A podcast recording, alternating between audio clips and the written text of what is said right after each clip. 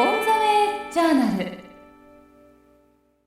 おはようございます。内谷智之です。私は IT 事業、中国事業をやりながらユンフリー写真素材集というインターネットサイトで写真を2万枚公開する活動をしています。先日はランニングについてお話ししました。最近私はランニングキャスというのをやっています。 iPhone を持って走ってですね、走ってる景色を動画で撮影し、それをリアルタイムで配信するのです。そうするとネットを介して多くの人が私の走っている景色をですね、共有することができるんですね。見ている方からは私にコメントをですね、文字でこう送信してくれるのでですね、私はそれを読んで、声で、答えるという形になります。走りながら全国の方々と交流を持つっていうのはとてもすごい新鮮でですね、面白い体験です。前回は20キロ、これで多摩川沿いをですね延々とこう走ったんですね。一人で走っていると10キロぐらいでですね、疲れて飽きてきちゃうんですけれども、話をしながらだと、距離はあんまり感じないのでですね、倍ぐらい走れてしまうんですね。よければこれをお聞きの皆さんもぜひ見てみてくださいね。さて、今日のテーマですが、写真についてお話ししましょう。残念ながら今月で私の放送は終了になってしまうので、最後はですね、最初と同じく写真をテーマにしてですね、お話ししたいと思います。私は写真をインターネット上でフリー素材として2万枚公開していますので、今まで膨大な枚数がですね、全世界で見られ、また使われてきました。20年にわたって見てくれる方たちの意見をですね、こう反映しながら、いろいろと工夫しながら写真を撮ってきましたので、写真についていろんなことがわかるようになってきました。今回はそういう私が得てきたノウハウをですね、皆さんにお伝えできればと思っています。写真を撮る以上、誰でもいい写真を撮りたいと思います。一目見てグッとくる、心に響く写真を撮りたい、みんなそう思いますよね。そしてこれにはどうしたらよいかをですね、お伝えしたいですし、皆さんも聞きたいと思っていると思います。結論からいくとですね、残念ながらいい写真を撮る方法っていうのはないんですね。いい写真を撮るっていうのはですね、極めて難しくてですね、ゴールのない果てしのない道なんですね。そんな方法は存在しないということがですね、20年間こう写真を撮ってきたですね、私の結論なんです。でも綺麗な写真を撮ってくださいと言われたらですね、それはすごい簡単なんですね。それはですね、技術の話になるからなんですね。世の中、たくさんの偉大な写真家の方々がいてですね、彼らが多彩なチャレンジをこう繰り返した結果ですね、もう綺麗な写真っていうのはですね、もうこういう写真だっていうですね、もう類型が出来上がってるんですね。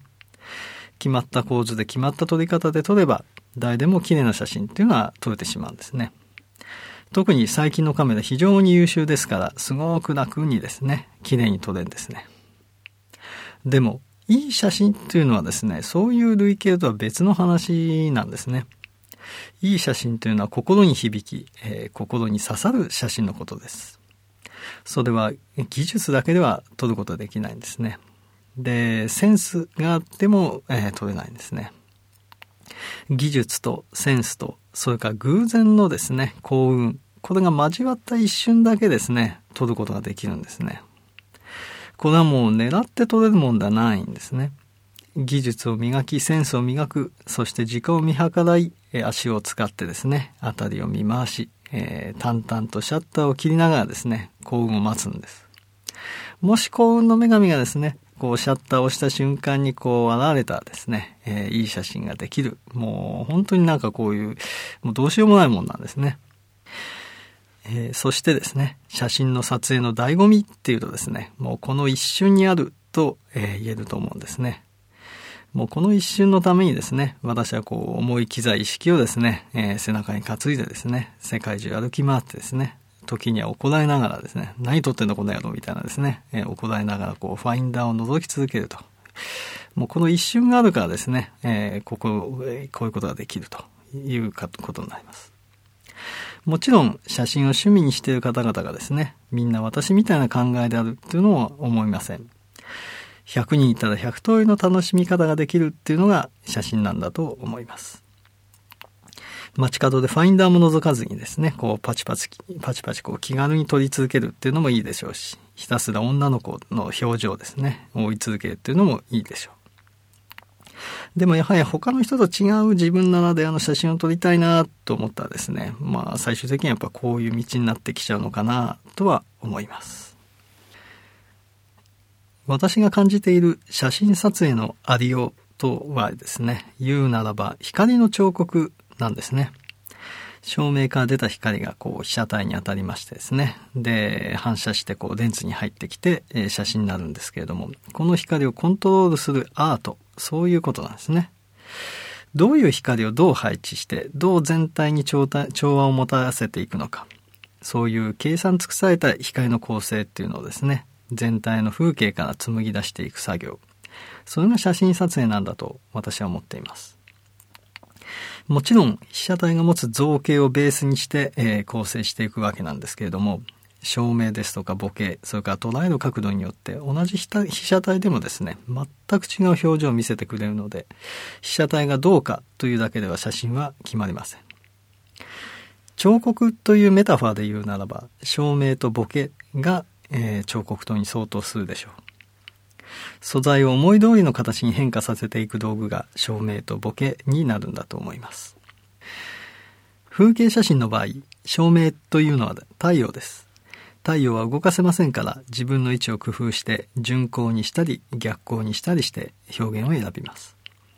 また日の出や夕暮れなどの時間を選ぶというのも、照明の操作に相当するかなと思います。特に日没後のトワイライトタイムは何をとっても絵になりますから、非常に重要なポイントになります。夜間や室内であればライティングの操作がある程度できますから、フラッシュを使ったりして理想的な形を、模索します。続いてボケです。一般の人にはあまりピンとこないかもしれませんが、ボケが一番被写体を操作するのに効果的なんです。これはどういうことかというと、ボケは背景などを消し去ることができる便利な消しゴムなんですね。被写体の前後にある邪魔物を溶かして消し去ってくれるので、被写体がぐっと浮かび上がってくるわけです。一般にはピントはバッチリ合ってる方がいいに決まってる、ピンボケはダメだというイメージがあるかもしれませんが、ピントをどの範囲のものに合わせてどこを消し去るのかをしっかり計算して絵作りができるならば、ボケは極めて有効な手法なのです。被写体だけがこう真綿のようなですね、ボケの上にきれいに浮かび上がっている絵っていうのはですね、細かな背景が全部写っているものよりもすごく印象的になるんですね。私はシャボン玉がたくさん飛んでいるところを撮ったことがあるんですけれども、一番印象的な写真はなんとどこにもピントが合ってない写真なんですね。ボケた風景の中にボケたシャボン玉が浮かんでいるというですね、幻想的な写真が、一番印象的に残ってるんですね。ピントが合ってる写真っていうのは当然いっぱいあるんですけれども、そんなものよりもですね、ピントがどこにも合ってない写真の方が心に響くんですね。とても不思議なんですが、ボケというのはそれほどまでに心に訴えかける力を持ったものなんですね。目には普通に写っているものがレンズを通すとボケて消え去ってしまうという様はですね、まるでマジックを見ているかのようです。もうファインダーを覗いただけでですね、もう非常にワクワクします。フルサイズのデジカメにですね、ボケの効くでっかいレンズをつけてですね、街に繰り出すと、まるでこう無敵の武器をですね装備したゲームの主人公になったようなですね、すごい高揚感があるんです。邪魔なやつはみんな消し去ってやるぜ的なですね、無敵感があるんですね。まあ実際はなかなかいい写真撮れずにですね、まあ徐々に現実に打ちのめされていってしまうわけなんですけれども、ちなみにボケで邪魔物をきれいに消し去るにはですね、それなりのレンズである必要があります。多くの場合ズームレンズのボケが汚くなっちゃうのでですね、効果が半減します。私は不便を承知でズームのできない単焦点レンズで撮るようにしていますが、これが結構大変なんですね。足を使って動き回らないとちゃんと被写体が入らなくなってしまうんですね。でもそこはいい絵のために、割り切るしかありません。具体的にボケやすい条件というのはですね、焦点距離が長いこと、つまり望遠レンズですね。そして絞りが大きいこと。これは光景がでかいということですね。そして撮像素子のサイズが大きいことです。これはフルサイズのデジカメが一番いいということですね。またボケが綺麗なことも大切ですから、単焦点レンズであってボケ味が綺麗だと、そういう評判のものが良いということになります。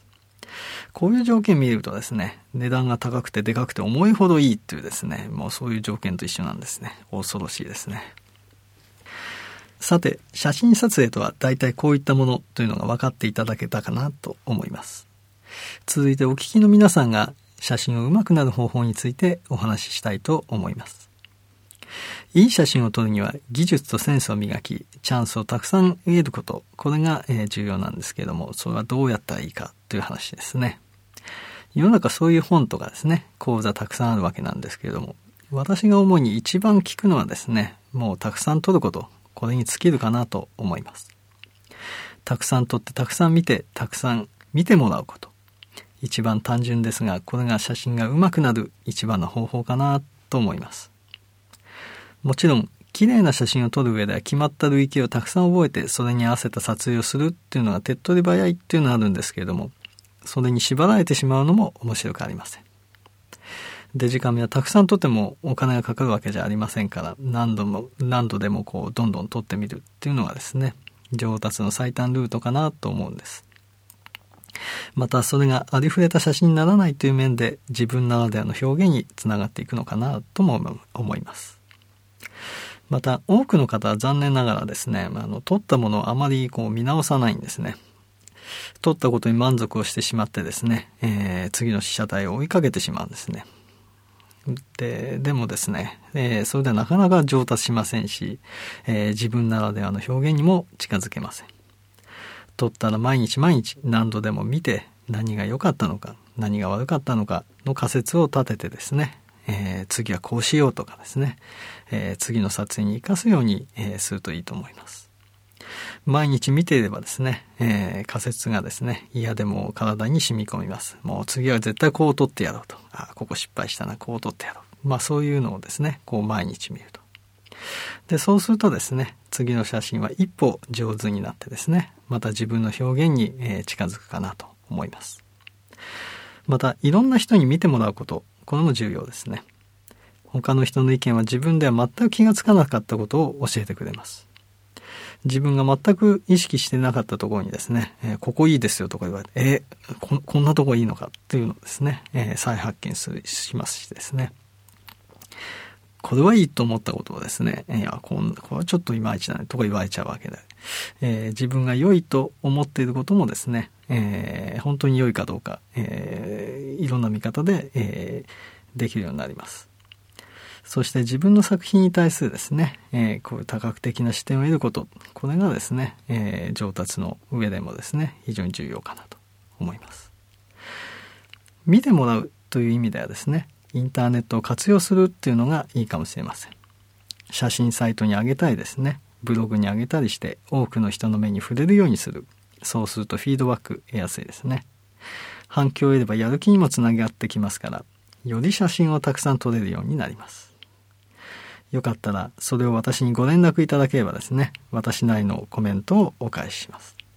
ちょっと辛口になってしまうかもしれませんが、愛のある辛口なので、そこはご容赦ください。